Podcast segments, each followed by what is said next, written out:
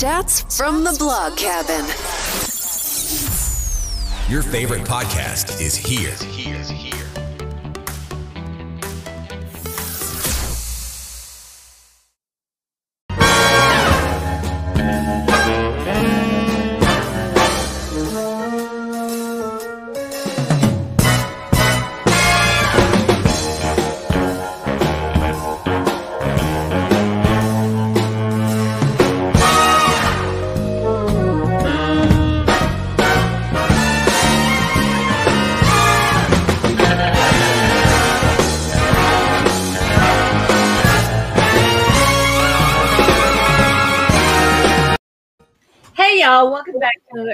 Chats from the Blog Cabin. You know, the show where I invite people virtually into the blog cabin to chat about life. And today we're chatting about homelessness.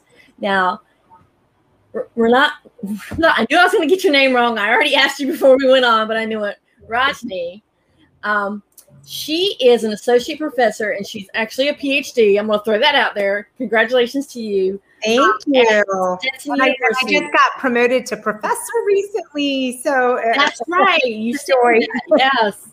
Um, she's of social justice education at Stetson University, and she's also the founder and executive director of the Poverty and Homeless Conference. Um, so, welcome to the show, and tell us a little bit about yourself, and tell us how you got started into working with um, homelessness. Well, thank you so much, Melissa, first of all, for having me and for uh, doing this. What a beautiful, I just think it's wonderful that we're able to engage and share in conversation and that you highlight so many diverse voices on your show. So thank you again for having me today. Um, I do have a poverty and homelessness conference at Stetson University. And while it's called a conference, it really is more of a movement uh, because it's kind of the conference happens over one day, but then there are many connected pieces that unfold throughout the year, uh, working with schools, working with community partners. It really is this uh, kind of beautiful. Uh, beacon of light and hope in the midst of all of the pain and daunting nature uh, of poverty and homelessness, especially child poverty and homelessness in the US. And so uh, the, the conference and movement is really an effort to bring diverse stakeholders together to talk about some of these challenging topics, to start to dig in to say, what are some of the systemic and structural issues that are causing this? And how can we in our own communities, really taking this grassroots approach, uh, you know, come together to come up with sustainable solutions to positively impact the lives of our children and our youth. So, how did you get involved in in the research? First of all, research about it, and then, Yeah. you know, what made you decide? Yes, I'm going to focus on homelessness. Sure. So this is really um, it's something in my own kind of family journey and life blood, and um, it is uh, something very close to my heart. So even as a child, um, you know, through various kinds of traumas and experiences, um, but then also having the opportunity as, as somebody who is young to really spend a lot of time in soup kitchens and shelters. And I was really raised uh, by my amma and appa, mom and dad, uh, to have this strong consciousness uh, that poverty and homelessness doesn't have a single narrative. It can impact and affect anybody, right? From somebody who just lost everything in a hurricane uh, to somebody who was born into the cycle of poverty. And we make it very hard in so many ways to, to kind of break out of that because of structural and systemic issues, uh, to somebody who is battling addiction because of trauma in their own life. Uh, to domestic violence. And so, uh, really understanding kind of the uh, diversity and breadth of, of homelessness as well. Uh, but then understanding also that we all have agency we all have the opportunity, I think, to give back and to help each other out uh, in our communities, to uplift one another. And so I know for uh, my own folks, they were so grateful uh, for so many people who helped us along the way in our journey. And um, so I was really taught with that same kind of mentality of giving back and uplifting. And for me, you know, I'm a teacher at heart, an educator, uh, former public school teacher, and um, before I, I, moved into the university professorate world, and um, you know, even in education, uh, always kind of uplifting and working with children and youth who so many times are in situations uh, that are just, you know, it's they're shameful that our nation is putting you know children in these situations. The fact we have millions that are facing food insecurity, they don't know where they're going to get their next meal when we really have plenty to go around. So uh, these are things I wrestled with, I think, as a child, uh, asking a lot of big questions, um, wanting to find answers, not always finding answers, um, but realizing very early on that if we can do something, we should do something. And even if we don't, you know, even if it starts in our own community, uh, you know, doing something can set off ripples. And if more and more folks collectively get involved to do good, that goodness just can grow and it can sustainably and positively impact lives. And so for me, this is really, it's part of my whole life's work. When I was a high school student, Melissa, I actually, I started building um, children's play centers and shelters. Mm-hmm. So mm. one of the things that I noticed is a lot of homeless shelters uh, do not have areas for children to just be kids. Mm-hmm. right? They can be very chaotic places by nature because you have so many different situations uh, people are facing and hardships. Uh, and so for kids, you know, it, it, was hard as a kid, right? You know, playing with friends, we didn't really have a space to go. So you're absorbing all of the trauma around you. Uh, if you had to do homework, sometimes there wasn't a place that was quiet where you could just sit and do homework mm-hmm. or just be a kid. And in some of the urban shelters, you don't really have the outdoor space either, where some shelters have, um, you know, playgrounds in the back so kids mm-hmm. can kind of go there. Um, but, you know, there's a lot of, uh, limitations in a lot of shelters uh, just by the nature and context of where they're situated. Uh, and then on top of that, we know we have a shortage, extreme shortage of family emergency shelters across the United States. So, and the COVID 19 pandemic has, of course, exasperated and magnified all these issues. Now, I, I'm going to pick up on one point that you were talking about about being yeah. in the public school system is that I was also a public school teacher as well. Yay! So I saw firsthand, like you said, yes. how these children suffer. And a lot of people were like, well, why can't their parents do any better? You know, and we have to educate that sometimes the parents are trying the best that they can, trying to do everything they can to get out of the state that they're in. But it just seems like every possible bad thing that could happen to them has happened all at one time that made them into this situation. It's not like they're not trying to get out of the situation. Oh, absolutely. And I think I think these are some of the myths and stereotypes around homelessness too that we tend to have uh, nationally, but then even you know within states and communities where uh, you know the, uh, people will often kind of equate homelessness with laziness and say if they would just get a job. Uh, but I'm the vice president of the National Coalition for the Homeless, uh, and so we do a lot of data and work and research around this. And I can tell you, it's almost fifty percent of people who are in homeless situations are working more than one job and they are homeless. So some are working two, even three jobs. And the reality is we have a severe lack of affordable housing, uh, lack of a fair living wage, uh, compounded with really lots of structural and systemic issues that exist uh, that make it very hard, uh, you know, in, in a sense to just survive. Um, and then you add in something like the COVID 19, the pandemic, um, and it is really distressing to see the numbers in our communities that were already unacceptable before the pandemic, but now have continued to grow and surge even up to 40% increases in some communities. And we have millions of evictions also looming. So this is really, I mean, it's heavy, heavy stuff. And I think one of the, the, the first things we all have to do in our communities is to um, put humanity or shared humanity, mm-hmm. prioritize and put that back first. And to work very, very diligently to break these stereotypes that exist. I love what you said, Melissa, right? So many of the parents are, are doing the best they can, right? They are working hard.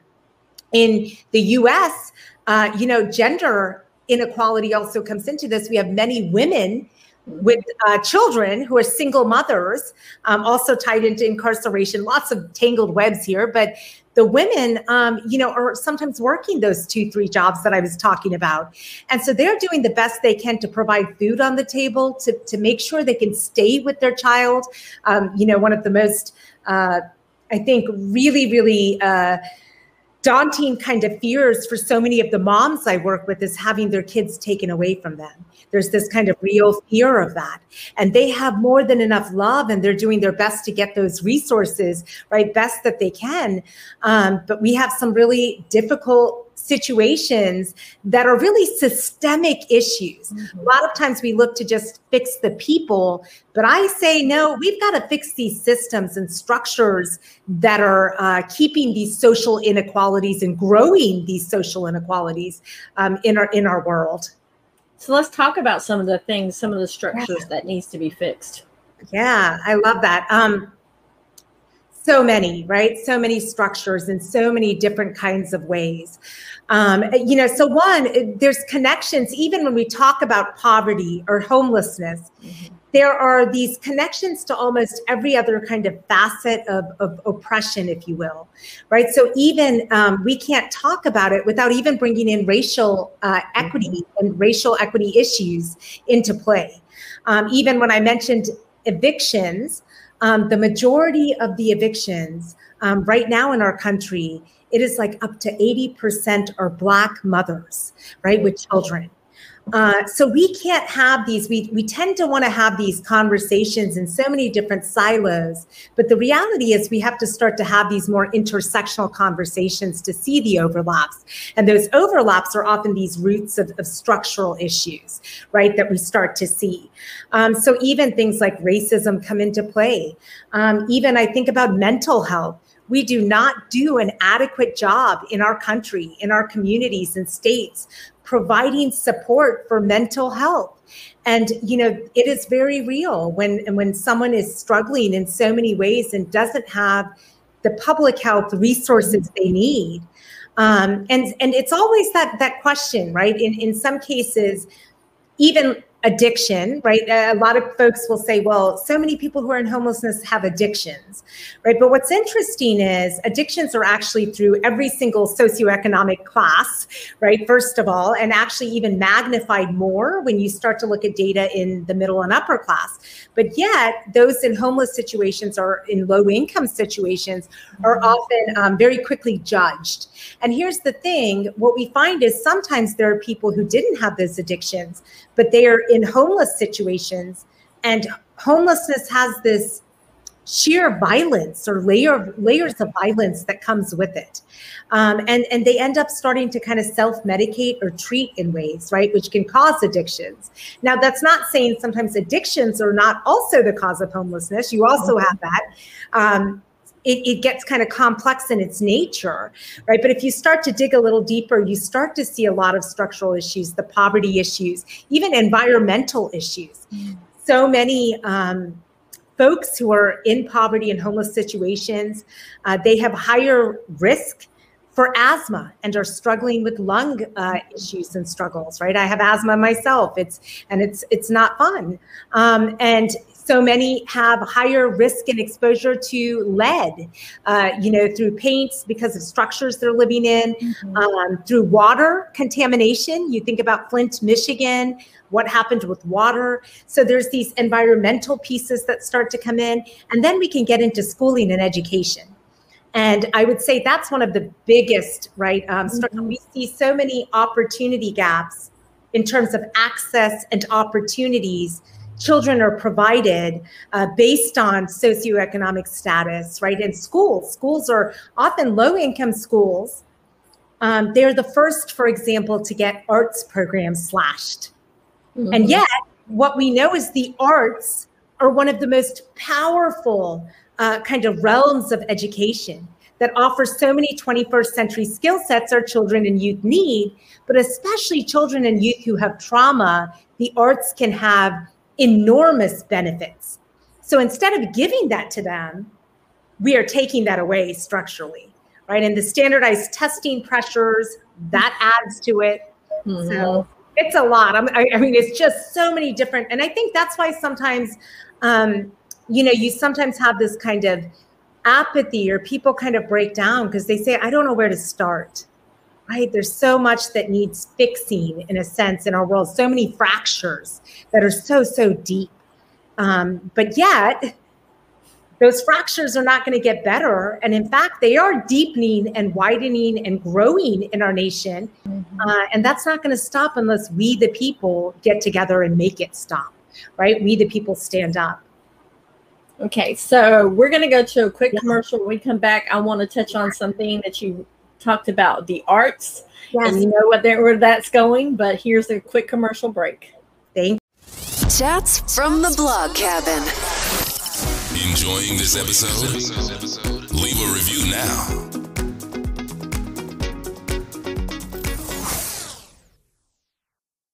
Thank you. Hi, my name is Joanna, and I would like to share with you a little bit about Shores of Grace, Shores Philly.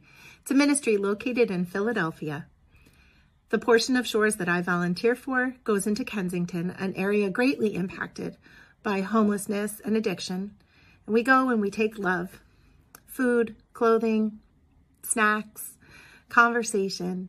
Um, we believe that it is a way that we can meet people right where they are and show them the love of Jesus. Uh, we have seen lives changed in big ways and in small ways, and we have built wonderful relationships with the people in the community. Uh, we have big plans, more we'd like to do, um, and we would appreciate any support, either through prayer or through donation. If you would like to donate, you can go to Shores of Grace And in the menu, click on donate. We just ask that you put Philly in your donation comments. Thank you. And we are back. Let's talk about the arts because you actually have something that's pertaining to the arts that helps um, with homelessness. I love it. So, you know, so I would say, um, Melissa, for me, you know, just on a personal note, right, the arts have uh, you know, been one way I've been able to sustain myself in my own journey when I've had various traumas and hardship. So even um, as a child, I feel very uh, blessed and lucky um, that I was able to to find ways to express myself in healthy ways through poetry, through painting, um, and again, these were things for a long time, even poetry, uh, that I kept kind of tucked away in my own private journals. I would doodle, and it was a way to um, stay resilient in ways, to find faith faith in ways, um, all of these things we need as humans. Um, and as I, I, grew and as an educator, I, I know the power of the arts firsthand. And I felt that all children, youth, they deserve opportunities to be immersed and to learn and to have these healthy outlets, right, in ways, and also to be able to find their voice. I think the arts allows us to find what we're passionate about. It allows us to use our voice in meaningful ways, right? Even I think about what you're doing here with, with your blog, mm-hmm. that is an artistic form, right? Where you're mm-hmm. having conversations, you're having to visually create something. Um, and so many of our children and youth, you know, again, going back to those structural issues, don't always have those opportunities. Um, so for me, you know, poetry is is one way. I, I really believe in. Um, I, I in addition to being a professor and, and being part of the National Coalition for the Homeless and a mother myself, I have two children. Uh, I am also an artivist. So, an artist and an activist put together, right? An artivist. And um, I use my art as a way to, to really push forward a lot of social justice issues. And so um, I paint, I, I, dabble in all sorts of kinds of sculpting, creativity. But one of my favorite things is poetry. and I, I, love to write. And so, um, you know, it really was the youth I work with that inspired me in so many ways because I kept telling them, you know, get your thoughts down on paper right and some some it's about writing some it's about performance spoken mm-hmm. word poetry uh, but but whatever it is find ways to take your pain to take your scars to, to find healing in some sort of way to give healing to others by sharing in our own vulnerability and experiences and so that really pushed me to say, you know, it's time for me to get my poetry out there into, into the world, to launch it in a public way. And so um, I finally, this is my first collection of poetry. Um, I'm so excited. It's called Tuluminous. Um, and I made up the word. I kind of talk about it in the very beginning of my book. It's a Sanskrit word, um, you know, Tulu meaning rising. Uh, and Tulu is very much connected with water, and luminous connected with light. So, this idea of water and light. And if you think about water and light, uh, water can be such a healing source. In many ways, we all, in our mother's womb, right, we're floating around in a sense. Um, light, you think about sunlight and how sun is needed to nourish so many things in our life. Um, but in that same way, right, water and light um, can also be destructive. You think about tsunamis, um, hurricanes. Right now, we have a hurricane that might be passing through soon in Florida, so we've been preparing, right? Um, you know, so you think about water in that sense as well, um, and light, the same thing. Even with homelessness, I think about sunlight, and um, in the summer in Florida, um, you know, so many, just like during the winter months up north, where so many are, are weathering the weather, um, and we lose lives, lose lives every year because of weather conditions. The sunlight can be so strong here, uh, we lose lives because of, um, you know, de- they get dehydrated, mm-hmm. right? Um, and and heat. Um, exposure. And so it's really interesting. I play with this kind of juxtaposition, um, but ultimately it's a call to action for us to um, you know all use our our talents and ways to, to improve our world to build healthier communities um, and schools. And so there's a lot of pieces of justice. There's a lot about kind of our shared humanity in this. Um, it, there's a lot about healing. And um, and a lot of it is is you know i weave personal kinds of narratives, social issues, uh, kind of weaving together a lot of different things, um, but all raw from my heart and soul. And um, I'm very, very excited to be able to share this. Now, of course, it came out during a pandemic. And so I didn't get to do my book readings yet or any of that. So I'm quite excited actually to be able to share even today with you. um, it feels very exciting. Um, and I love all of the proceeds are being used to help youth in homeless situations and to promote the arts. So I have a number of projects that I lead in our community, uh, mentoring programs uh, for youth who are low income uh, youth uh, youth of color and um, wonderfully talented, beautiful uh, children who uh, really deserve these rich opportunities we're talking about. And so a lot of the mentoring programs do just that, trying to give them resources, opportunities expand their views, help them to dream big and to achieve those dreams in ways, um, but also trying to work with the community for collective impact to dismantle mm-hmm. uh, lots of the stuff that that exists that should not be existing right the stuff that is causing a lot of the pain and so really working towards that i also have a movement called acts of justice and kindness. Um, and i founded this and i co-direct it with a dear friend of mine felicia benzo. And um, it is wonderful. We, we talk about empathy with children and youth. We talk about agency. How can they use compassion and kindness um, to also better our world, right? To improve our world. How do we, uh, you know, find ways to reconnect with each other? And while technology certainly has so many different pros, right, there are also challenges. Um, and how do we remember the shared humanity? You you start to watch so many news stories or just kind of in the media how even folks who are in homelessness, our own brothers and sisters and human beings, uh, are often dehumanized in ways. And um, it is it's really awful, right? And so I think part of the efforts in these projects is to get kids early on to tap into that shared humanity to understand the power of empathy, the power of love, the power of agency, that we can all do something, right, with what we have, where we are situated to positively impact our world. Um, I really believe that, right? And when we come together, that power exponentially can grow. And I think that's quite exciting as well. And so I touch upon a lot of that in this book. And um, I'm excited. The proceeds, like I said, a lot of I use art as a way to support the projects that I'm doing now.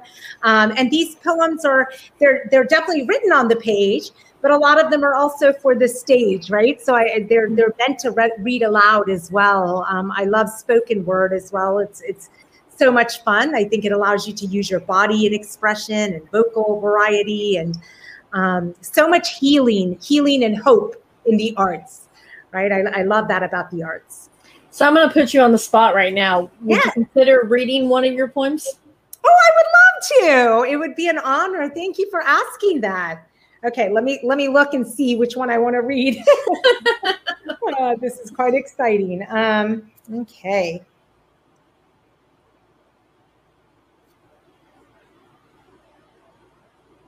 Let's see. I'm trying to find the the right. Well, all of these are. I feel them in my heart, so I'm just trying to think. Um, so this one is kind of fun because it, it is about kind of this idea of creativity. And since we are talking about mm-hmm. arts, it's kind of organically folded in that way. I'll, I'll read this one. And it's called Wings Spread Open. Clock towers joyously chime, unplugging to journey inward. I am stocked up on cough tea. Bundles of colored pens fill my hands with thirsty invitations from dusty sketchbooks. Parched spirit opens wide for Indra to flow through me.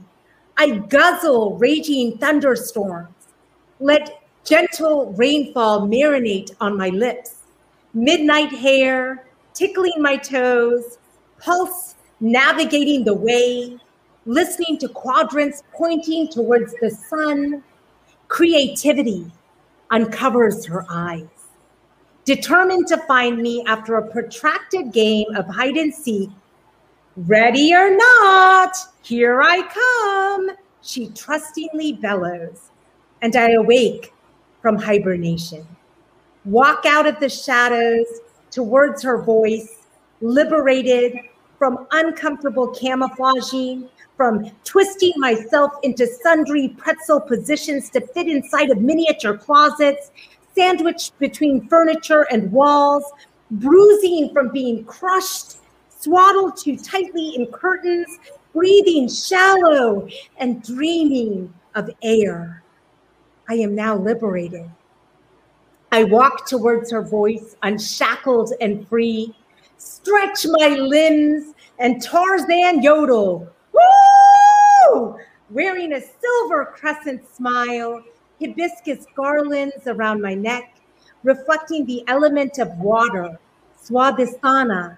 Feeling a spark below my navel, I swallow uncertainty, buckled up, wings spread open, diving into the depth of prayer of faith, invoking Varuna, I extend myself across oceans, Atlantic to my left, Indian to my right, ignite my inner muse, and begin to flutter my wings.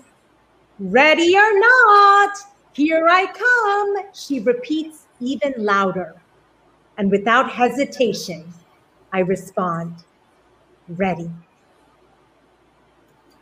Wow, I got chill bumps as you were reading that. oh, thank you yeah i thought that was a you know a little more fun. It's about creativity. I have some really heavy ones in here as well about poverty um, a few about poverty um, you know just various kinds of um, really social issues um, but but also really kind of wrapped in this idea of hope and light and healing. Um, and so uh, you know I, I I really feel that as human beings, um, you know, we have so much more agency to do so much than we realize sometimes, right? With the talents that we have, uh, with community being together to, to come up with innovative ideas, um, you know, just making time for each other to talk and to learn. That's what I love about what you do. You know, what I loved is you know, I do quite a few interviews for various professional things, and um, but they always have all of these specific questions they ask, and I loved it. it was very refreshing to get your email because you just had a few talking points, mm-hmm. and that's it. And then you said we're going to let it flow, right? Basically, and I, and I love that. I think sometimes in our world we we don't leave enough for the organic, for the conversations, um, and yet that's so important to remember our shared humanity.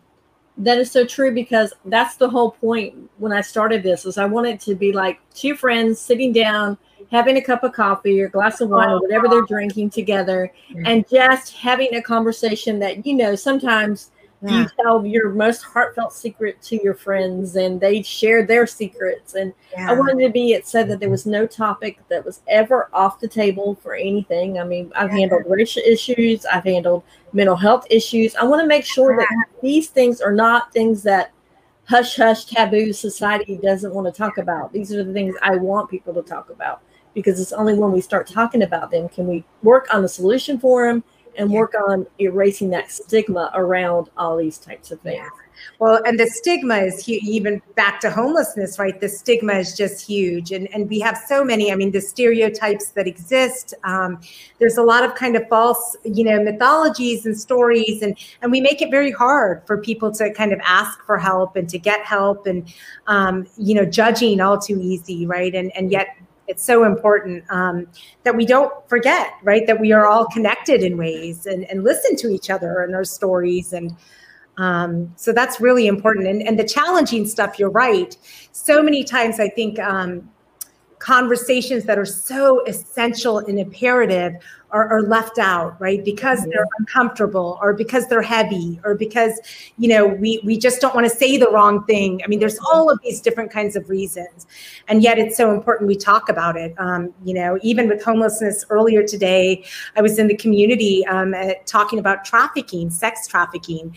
Um, and we see, you know, especially during the pandemic now coming out of it, um, just numbers have continued to rise. We have millions of youth, um, you know, on our streets, um, living in, and, and needing support and resources because of all of the structural kinds of issues that we've, we've been talking about. And um, it's, it's really, uh, you know, it, it's just heartbreaking. Um, especially because the reality is in our communities, um, if we all just take some more time to invest in our youth, in, in, our children in, in real ways, right? To say, I believe in you, I see you, um, let's build resources, physiological. I mean, think about physical needs, right? As educators, we always go back to Maslow's hierarchy of needs. At the base, we all need shelter, we need air, we need food, a safe place to sleep. These are basic, fundamental human rights. And to think millions um, of families and individuals and millions of children and youth are without. Uh, it is heartbreaking. And I think it is a call to all of us. Uh, it merits our attention, our immediate attention, and it merits action, right? Really mindful action in ways. So, how has how do you think the pandemic has affected the homeless rate? Sure. So the pandemic has um, it has definitely magnified and grown homelessness in a, in a number of ways. Number of ways. Um, we have seen so many businesses shut down all across the landscape of the U.S. Um, you know, we have seen so many deaths right? Precious, precious lives um, that have been lost. And in so many cases, um, many were single parents who had a kid. Uh, the child is now having to be put into foster care. I mean, and there are issues where we don't have enough folks fostering. I mean, there's ripples of issues right now. Um, communities are dealing with. I think about the state of New York. I'm working with some schools there. Heavy, heavy issues. So many children. I mean, thousands have lost a parent. Uh, you know, because of the COVID 19 pandemic. And in some cases, even when it was a two uh, parent or guardian household, sometimes uh, a life was lost that was the main breadwinner, right? So, what does that mean for the family? Um, you know, so COVID 19, medical bills. I mean, there's so many different kinds of exasperations of things that have happened. Um, and then I keep thinking the evictions. We've been able to get moratoriums pushed, and we've been able to push it back and push it back. But again, it does not erase the fact that they are looming, that we have millions of families and large amounts of children and youth that are at the brink right now about to be displaced and add into the numbers of homelessness. Um, so really, really real things. Uh, food insecurity. During the pandemic, we saw with schools shutting down, um, you know, with a lot of community centers had to shut down. Uh, many folks uh, could not get to food, right? To basic resources. Pantries were shut down. Um, so lots of kinds of ripple effects, and it really affected folks on numerous levels. Um, and we are just seeing again in some communities up to 40% increases already. Uh, mental health issues, right? You brought up mental health. Um, it is huge. Um, the pandemic has has had devastating kinds of mental health implications, and folks have not been able to get resources and help in many case uh, cases. So you start to see all of this, right? And then on top of it, um, in so many cities, uh, towns, states, uh, we tend to criminalize homelessness as well. So if somebody is sleeping on a bench, right, instead of helping them, sometimes they're given a citation or a ticket and then they can't pay that citation or ticket mm-hmm. you know um, or they're swept off and, and put into the woods. But then all of a sudden they do raids right? The cdc during the pandemic uh, that was one thing where they said okay it's not safe to be doing sweeps camp you know encampment sweeps.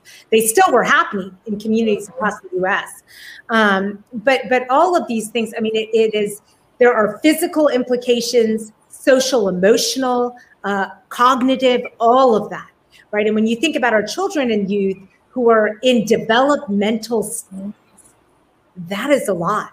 Um, that is a lot.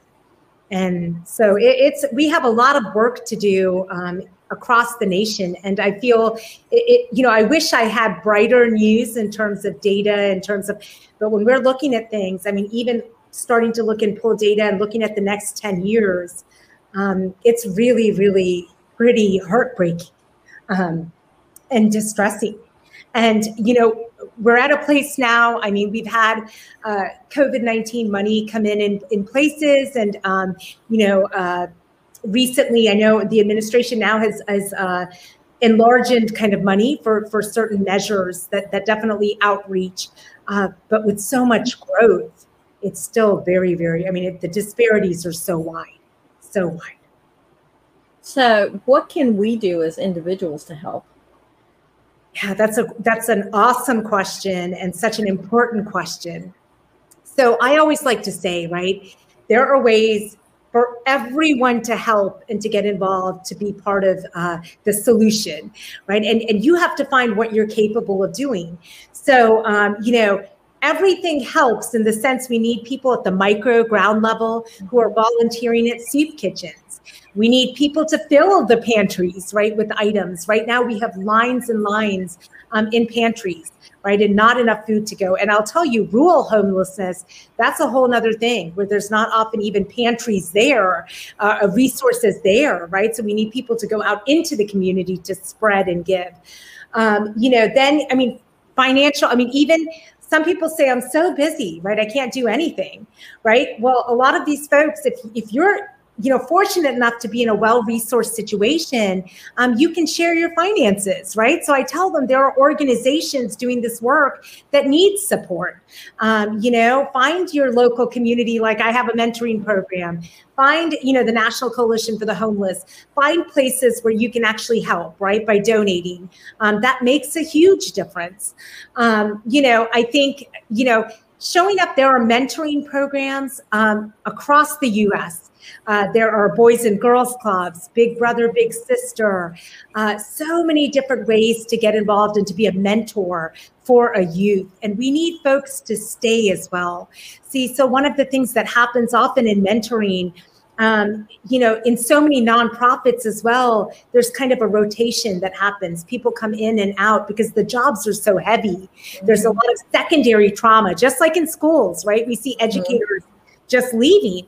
Um, that's something we need to do a better job too, tending to secondary trauma, right? That's a whole another thing. I'm writing a book right now actually about that uh, healing and nourishment uh, for educators and youth service providers.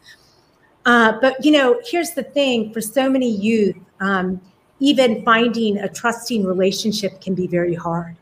And for so many, that the last thing we want to do in mentoring situations is perpetuate more hurt or harm, right? And so if you kind of sign up to do it and you, you hook up with the youth, and then you, life gets busy, so you drop it, right? Doesn't affect mm-hmm. you as much, but on the other end, right? You sometimes have a child or a youth who, I mean, the heart is just there's there's so many heartbreaks we can all take, right? Um, and so we want to be very mindful in this work as well. Um, but I think donating, I think showing up, I think volunteering, finding your low income schools in your community and offering to help. Um, you know, there's so much need there. Um, you know, finding local shelters and, and asking, what is it you need? Right? How can we help? Mm-hmm. Um, really interesting. Socks are one of the least donated items, mm-hmm. and it's one of the most needed in shelters for, for folks who are homeless. So, um, something very simple, um, you know, many um, schools have started to catch on to this, and I'm really proud my kids kind of helped to start it in schools that they're at, uh, is this idea of Socktober. So, taking the month of October. Mm-hmm.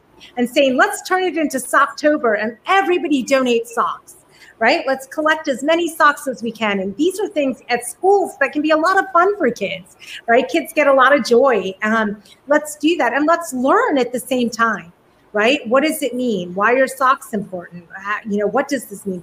At the older levels, I mean, there's even needs for, uh, you know, we are women here, women hygiene products. They are expensive. They are not something that's donated, right, or readily available often. And yet when you don't have access to sanitary kinds of you know ways health you know adequate ways you end up finding other means and and and, and people end up sick and even hurt right um, because mm-hmm. of it so there's just so much i think building awareness right so yeah. having conversations like this we need more of it i think uh, educating people in the community we talked about stereotypes earlier mm-hmm. i think you know, be an upstander when you hear people kind of uh, stereotyping or just dehumanizing somebody. Stand up, right? Rem- remind them of the humanity of that person. Uh, you know, break those myths. Let them know almost 50% in the US are working multiple jobs and are in homeless situations. They are anything but lazy mm-hmm. right, in that sense. We have to speak up and out. And so I think, again, there's a number of ways uh, things that we can all do. Uh, I know during the pandemic, you know, we, you know, those who are in homeless situations were extra vulnerable. Mm-hmm. Think about our kids. It's interesting, even when the pandemic first set, in so many schools, they were starting to teach kids, you know, the safest thing you can do wash your hands, yep. right? Wash your hands, uh, keep that mask on. But so many of our children, they didn't even have access to really wash their hands, right? It's not something a sink wasn't readily available. And so a lot of uh, fear was set in in ways, right? And so even what can we do in our community to be responsive, to make sure if we're going to tell all our kids, right, washing hands is important, um, can we set up washing stations, right, in in uh, where camp encampments are, mm-hmm. so kids can wash their hands. Can we get, um, you know, antibacterial hand sanitizer out? Can we sew and make masks and pass them out? I think there's a lot we can do. It's just um, opening ourselves up to see what is the need. Um, and then going back to what are our own capacities and resources and talents, and how can we plug into that, right? How can we plug into that? Now, I know there's a lot of people that think, like you said, the stereotypes, they've done it to themselves. You know, they, they're, they don't want to work. They're either on drug or alcohol abuse. You know, they have mental issues and they don't, they're like dregs in society, but that's not the truth and not the case for majority of the people. So what do you say to people that have that type of stereotype? Yeah. So, you know, I, I really try to remind them, um, you know, for, so one of the things I do with my own students is I have my own students out in the community.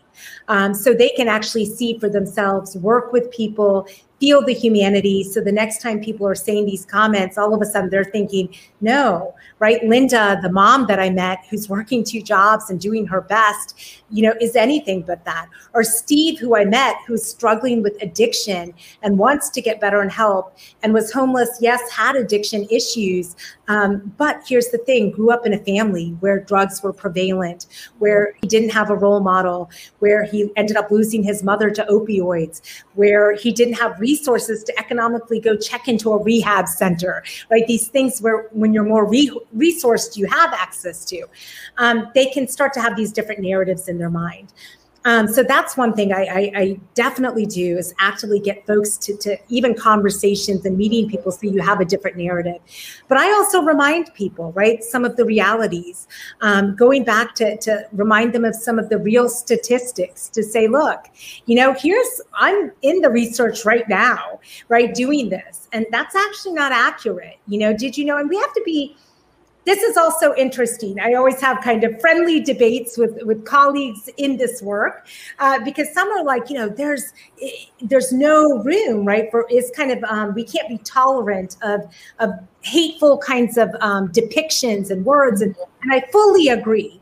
But I also say understanding human nature, and this is probably the teacher in me that if we go and just attack them and just mm-hmm. often we don't our ultimate goal doesn't get accomplished because they shut down or they resist and then they even hang on more to whatever misconception they have right so if we can do it in a way where we're inviting them into conversation where we're saying hey did you know you know this right and engaging them in ways and, and planting these other seeds of logic um, you know giving them stories letting them know right? Our own children. You know we we think of homelessness to this day. The public tends to still think of a man with a shopping cart and a brown paper mm-hmm. bag. That's not the reality of homelessness anymore. We have millions. Ch- families with children are the fastest growing pop group of the uh, homeless population. So we have to paint those other um, narratives and images um, for them and, and allow them to know the complexities of situations as well right? I think again, people, you know, it's kind of these, oh, they're just lazy, they're on drugs. Um, we know that's not true, right? Just from stories that of folks that we're talking to. We also know that when you are down and you are facing hardship and difficulty because of the structures and systems, it's often very hard to kind of move out of that right? The example being what we were just talking about with criminalization, where you know somebody's already knocked down, and now all of a sudden we're we're hitting them and hitting them. You know, let me tell you, one of the saddest. Um, this is very kind of interesting. Um, and super uh, heartbreaking and distressing as well. Um, but but a young man that I met who's been having such a hard time getting a job, He's, he's had the toughest time getting a job, and it's because he has a, a criminal record. Well, he grew up into homelessness when he was very young. He, um, his father was abusive. His mother died early.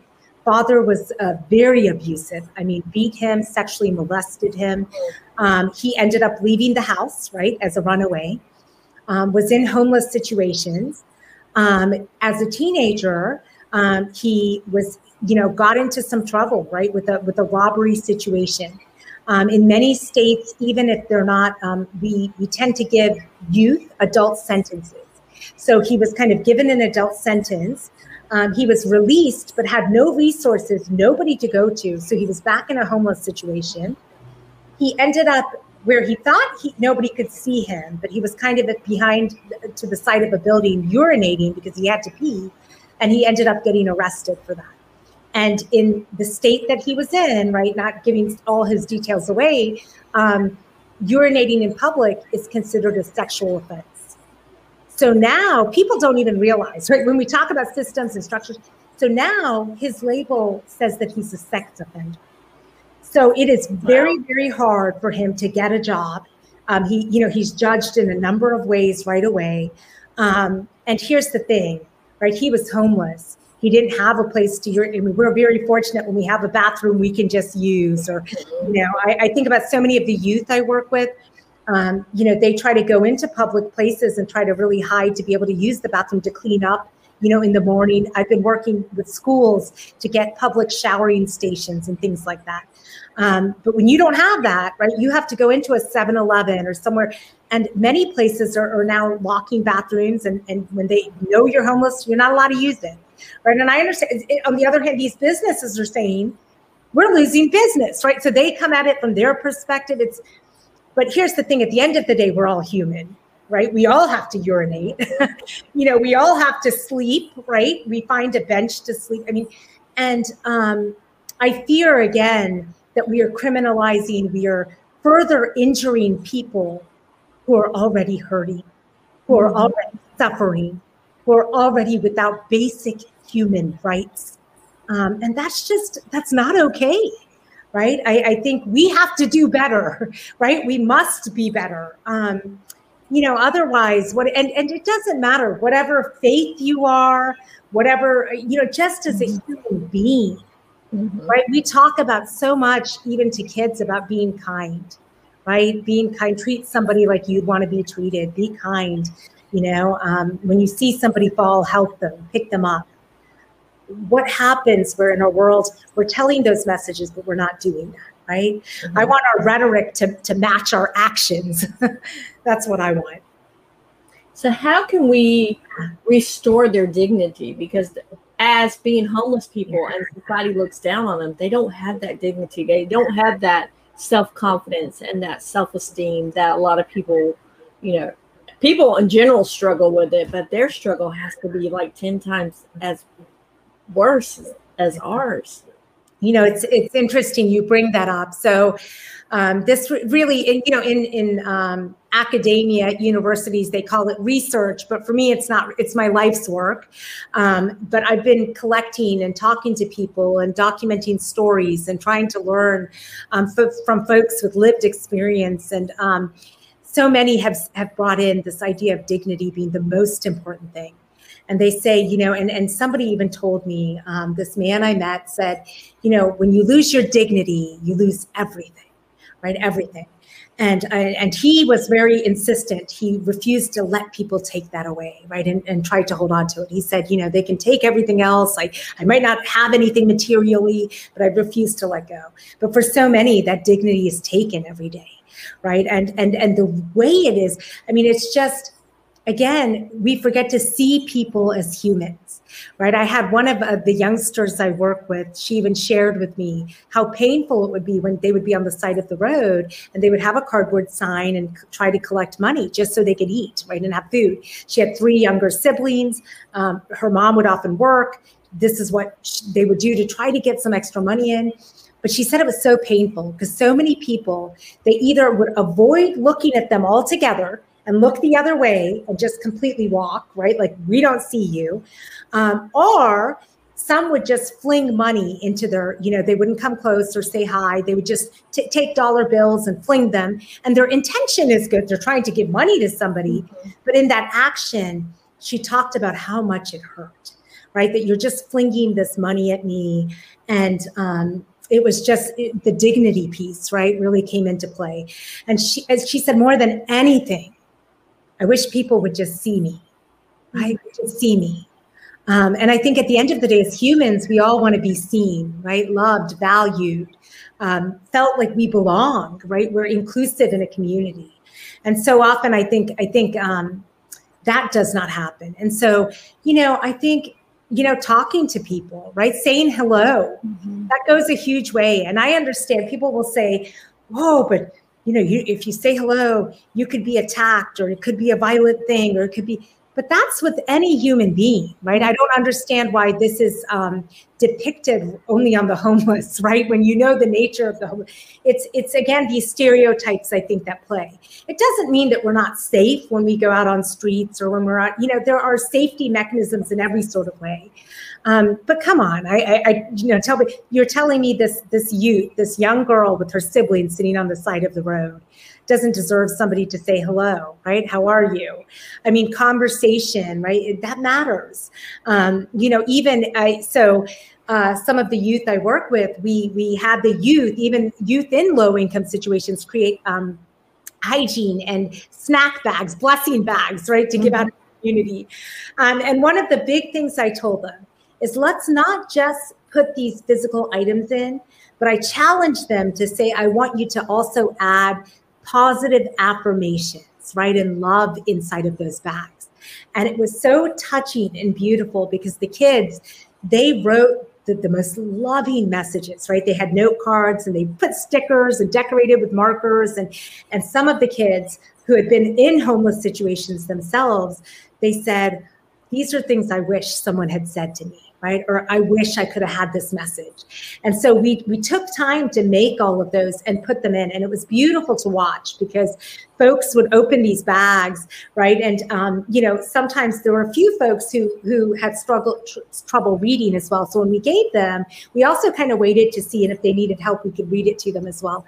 But th- many of them, they just they tucked and held on to that card, and a few of them just started crying. Right? They just held it and, and started crying um, one of the women I know in our community to this day. I mean, one of the pro- we've done this cycle of projects uh, so long, but her first card she has, she still carries it around and she's still in a homeless situation. Um, she's been able to go into temporary shelter here and there, but you know, I'll run into her and the first thing she always does, she takes out that card and shows it to me.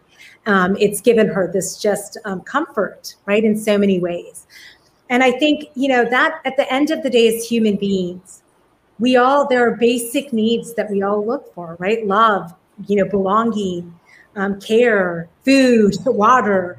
Um, and we can all offer that. And I think I think treating people with dignity is not enough to just you know give money or give. And also mm-hmm. going into some of these root causes.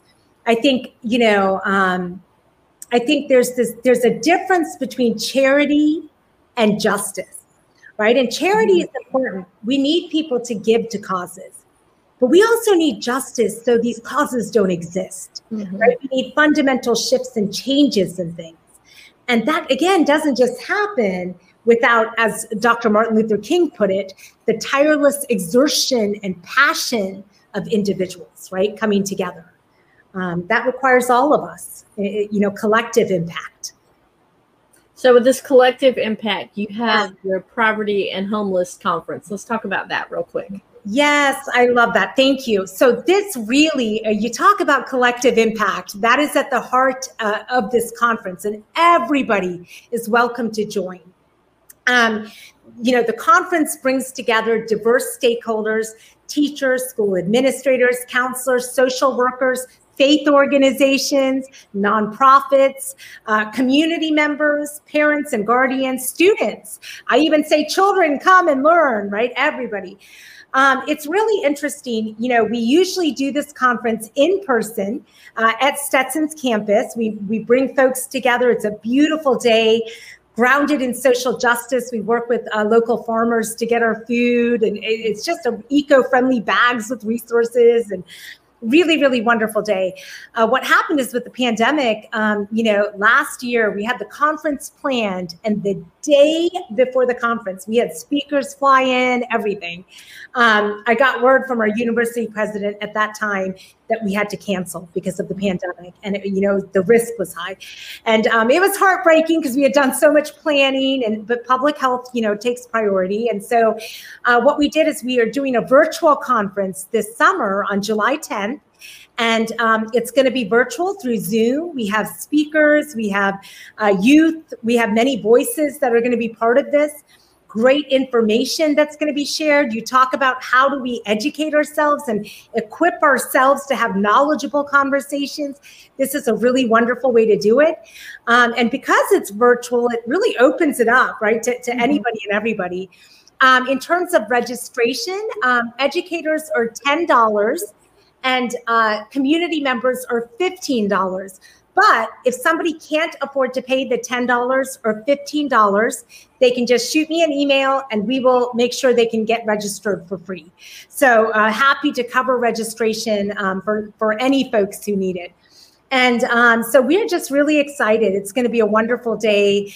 We have some really great speakers. Uh, we're going to talk about our National Coalition for the Homeless. We just launched a national campaign to end homelessness. And so we're going to talk a bit about that. Um, I am I'm super excited and um, just you know the more folks that can come out and support, uh, the better. Um, it, it, really means a lot. And this conference is um, we we encourage folks especially during our normal day conference. Now, on July 10th, it's virtual and half a day, 9 to noon Eastern time. Um, but during the normal conference, we go all day, and folks end up getting um, action plans that they develop to take back into their communities that they do. Um, and then we also provide a number of resources for kind of ongoing. So, since this, We've had food pantries started in schools. We've had weekend um, giveaway bags for families. We've done things over spring break like meals. Um, we've had the shower stations, mentoring programs have grown, um, giving resources like books, right? How do we get that into the hands of, of, of folks? So many kids have never owned their own book right? And, and what does it mean? I mean uh, books have so much power. Literacy is is a is just one of the most powerful and needed skill sets. Um, so we really try to tackle all of this and think about sustainable innovative solutions uh, working together right that we can do So it really is is is a, a conference of hope as well. Uh, you know, we also make it uplifting. Um, it's just wonderful to be in beloved community with so many folks who care. That is so true. Now our time is almost up. Is there one thing that you want to share before we go? You know, thank you for that. I love that. Uh, there's a lot I can share, but I think I'll just end on a simple note because I'll share to you my amma mom. Um, growing up, you know, all of these heavy issues, I um, it's it's a lot. You you feel it and it's heavy, and sometimes you just break down, right? You feel like, can I do anything? And Amma would tell me a quote by Mother Teresa, and she always said this quote um, all the time to me. And so now today, it's it's words that I constantly hear in the work that I do, no matter where I go. And so I'll share that quotation with everyone uh, listening. I alone cannot change the entire ocean, but I can cast a stone across the waters to create many ripples. And uh, these are words that I say to myself often. And I truly believe we can all cast those ripples. Uh, and when we come together, I always tell people when you come together, those ripples can become waves, waves of goodness and love and change. I love that. And I anytime you want to come back and add more to these ripples and changes, let me know because you're more than welcome to come back. Oh, that's awesome. Well, thank you. Your thoughtful questions. And I just, you're so easy to talk with too. oh my God, this is great. You're so good at what you do. Um, I, I love this. I really enjoyed it and, and I look forward to it. I would love to come back, you know, and, and share at some point. Uh, many things we can talk about, I'm sure, that we can chat about in your blog cabin for sure. So, um, Rajni, I said it right that time, didn't I? You did. You got Yay! it. Hey. I want to thank you for being on and for sharing about you know your heart because you could see your heart in what you were talking about. I think a couple of times I think you almost teared up as you were talking, and I I want to acknowledge you for that because a lot of people don't. Like you said, they don't see the person, the homeless person. They just see, oh, somebody wanting a handout. Well, they should go get a job so I want to thank you for sharing about that and some of those action steps that we could actually do as individuals to help with the homeless situation. And guys, I will drop all the links for where you can buy the, the book of poetry, as well as if you want to grab into the conference in the show notes. And as always, be blessed and remember, keep chatting. Bye, guys. Chats from the blog cabin. Subscribe and don't miss the next episode.